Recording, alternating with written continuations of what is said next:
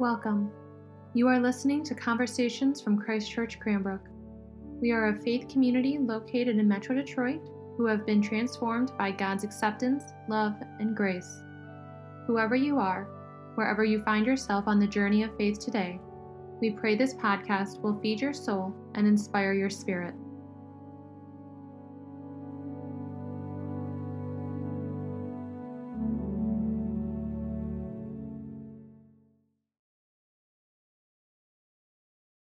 In the name of the loving, liberating, and life giving God, Amen. So, our gospel today starts out as a kind of typical healing story. When traveling through the streets, Jesus comes across a blind man, puts mud on his eyes, and tells him to go wash it off in a pool of water. And sure enough, he is healed. All of that happens in just the first handful of verses. And yet the story keeps going. and since this is Lent, I will confess that when I first looked up this gospel, it just looked to me like a giant wall of text. And, you know, I thought for a hot minute, you know, couldn't we just cut that stuff out and shorten it just a little?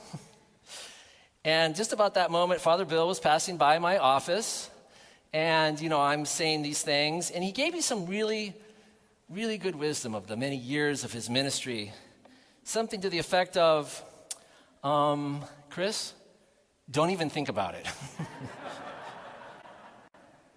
and so I dug in and soon realized that cutting out the rest of that story would really mean missing the whole point. This isn't about a miracle. What makes the story so long and so wonderful is that it's really about the community's response to a miracle. It's not about the healing of a man's blindness, it's about the blindness of an entire community and its refusal to be healed. This larger message is set up for us right at the beginning when the disciples ask, who caused this man's blindness? Him or his parents? The question might sound a little superstitious to us today, but in the ancient Jewish tradition, there was this belief that anyone's physical disabilities, paralysis, blindness, really any bad circumstances in your life, like an illness, poverty, disease, they were seen as God's punishment for sin. And that punishment could even taint your family for generations. The sins of the father are visited upon the children, as it says in Numbers and Deuteronomy. But Jesus, Jesus dismisses the entire premise of the question. Neither, he says. Neither. This is not about sin. God doesn't punish people for their sins, nor does He punish their children. Life happens, suffering exists.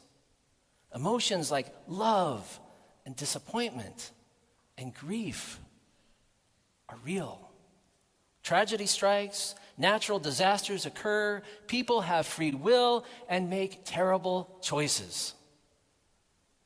It's all part of the human experience, it's all part of the reality of existence.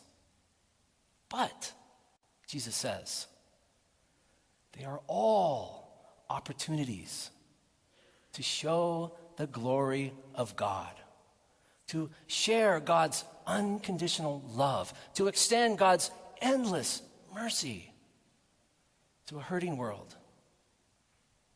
And in that simple move, that reversal, Jesus upends not only their understanding of God, but the whole ordering of society which had grown out of it.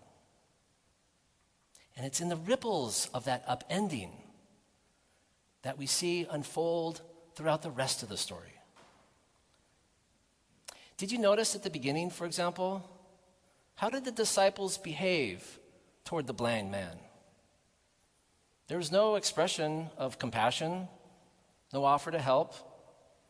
They seem to see him merely as an interesting subject for a theological debate, as if he were an exhibit in a museum or the zoo.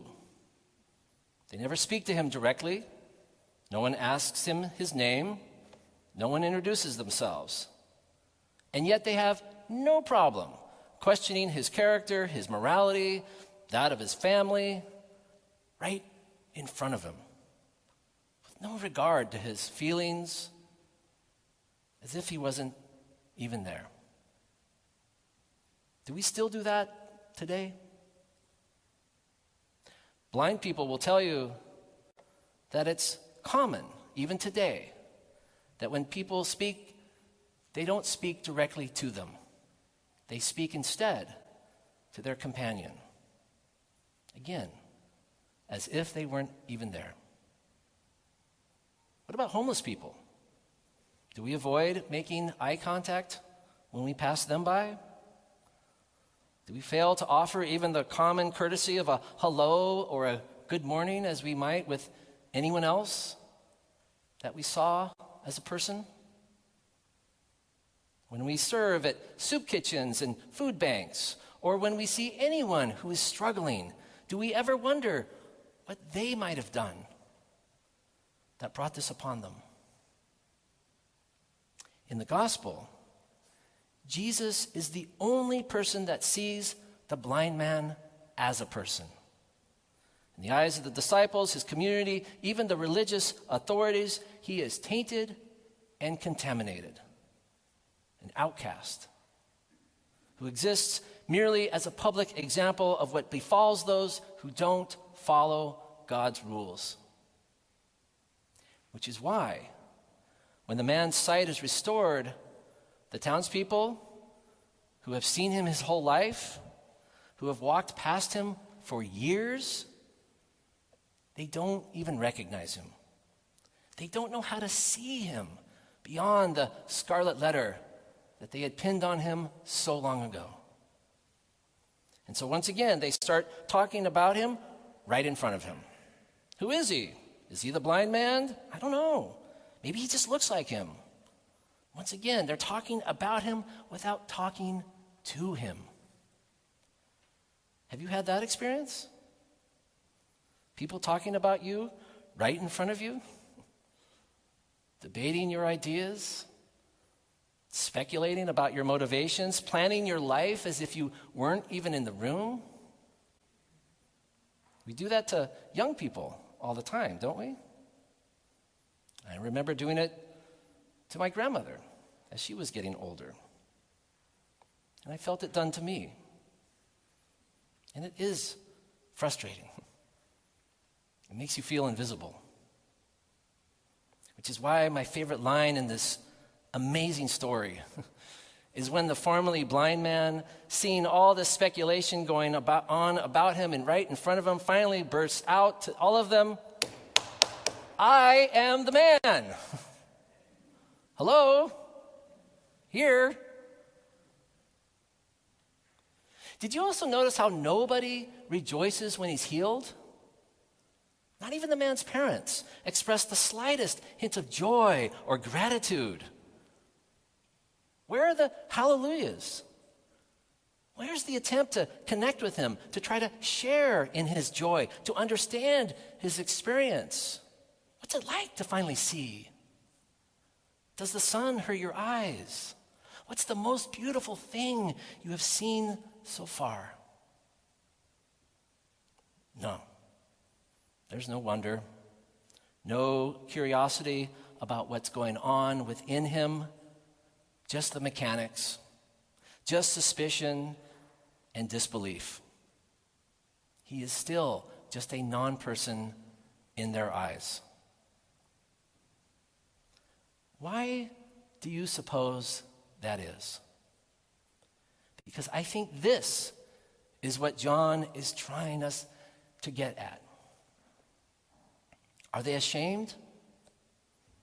After dehumanizing and ignoring this man for so long, is it just too hard to try to see him as a person? Does it mean putting up a mirror to something they don't want to see about themselves?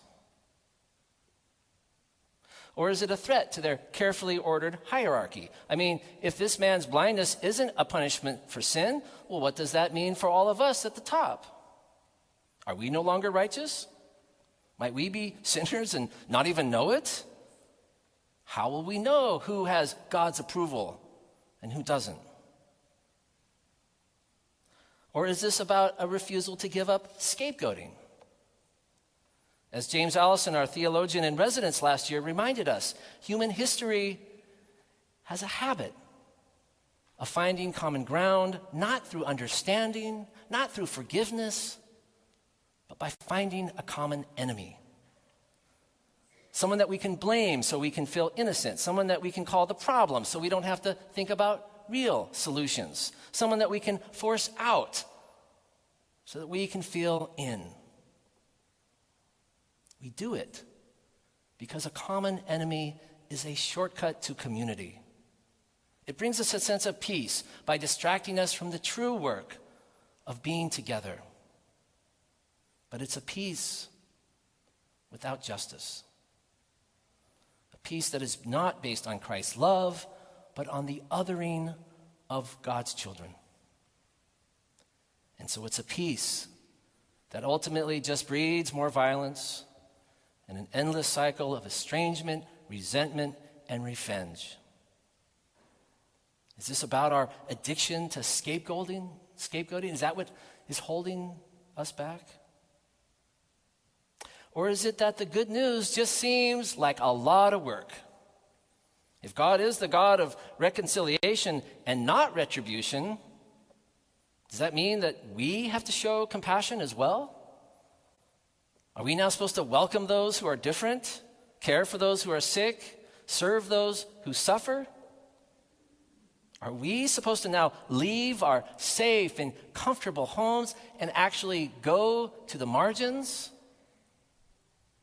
And actually meet the people we've been marginalizing for so long? Get to know their names and to stand with them until the margins are no more?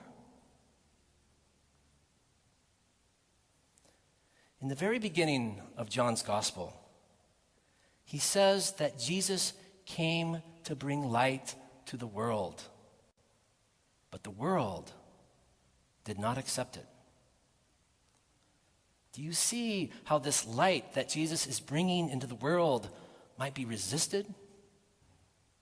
Do you see how this would upend everything?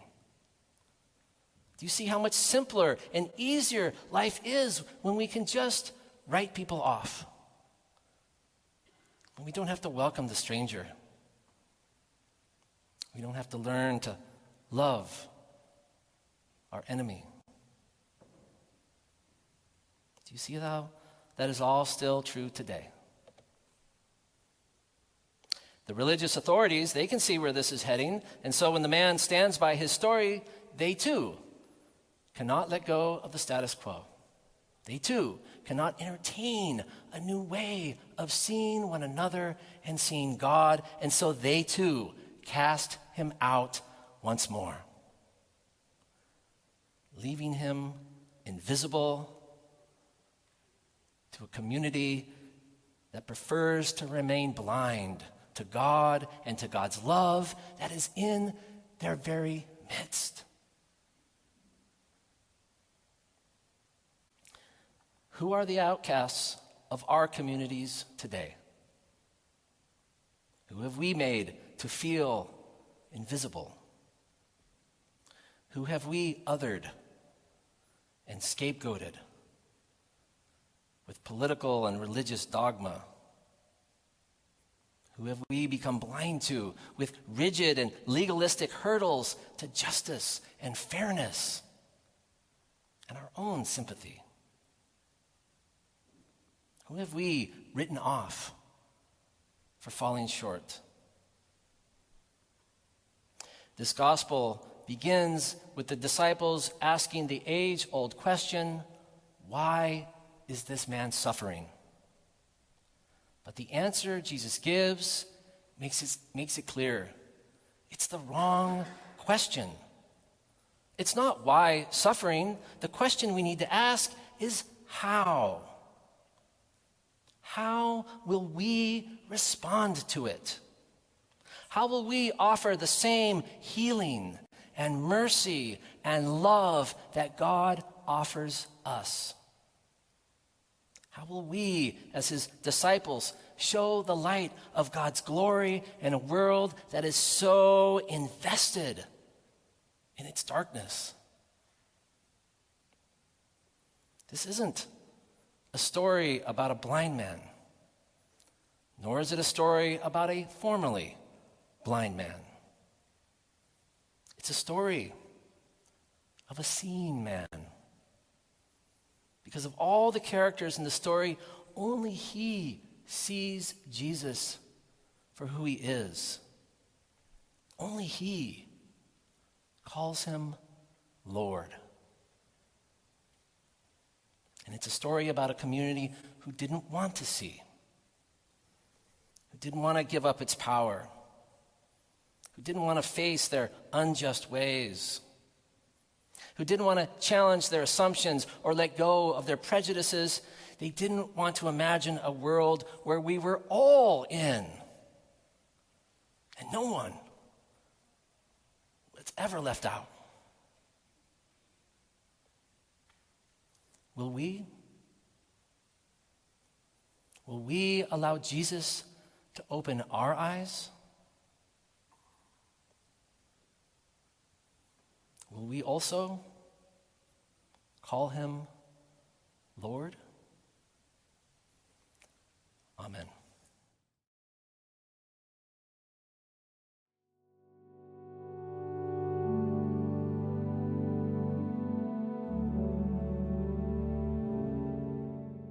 Thank you so much for listening to Conversations at Christ Church Cranbrook. To learn more about our mission, worship services, and learning opportunities, please visit us at christchurchcranbrook.org. You can find us on Facebook and Instagram at Christchurch Cranbrook. We look forward to you joining us again, and may God bless you now and always.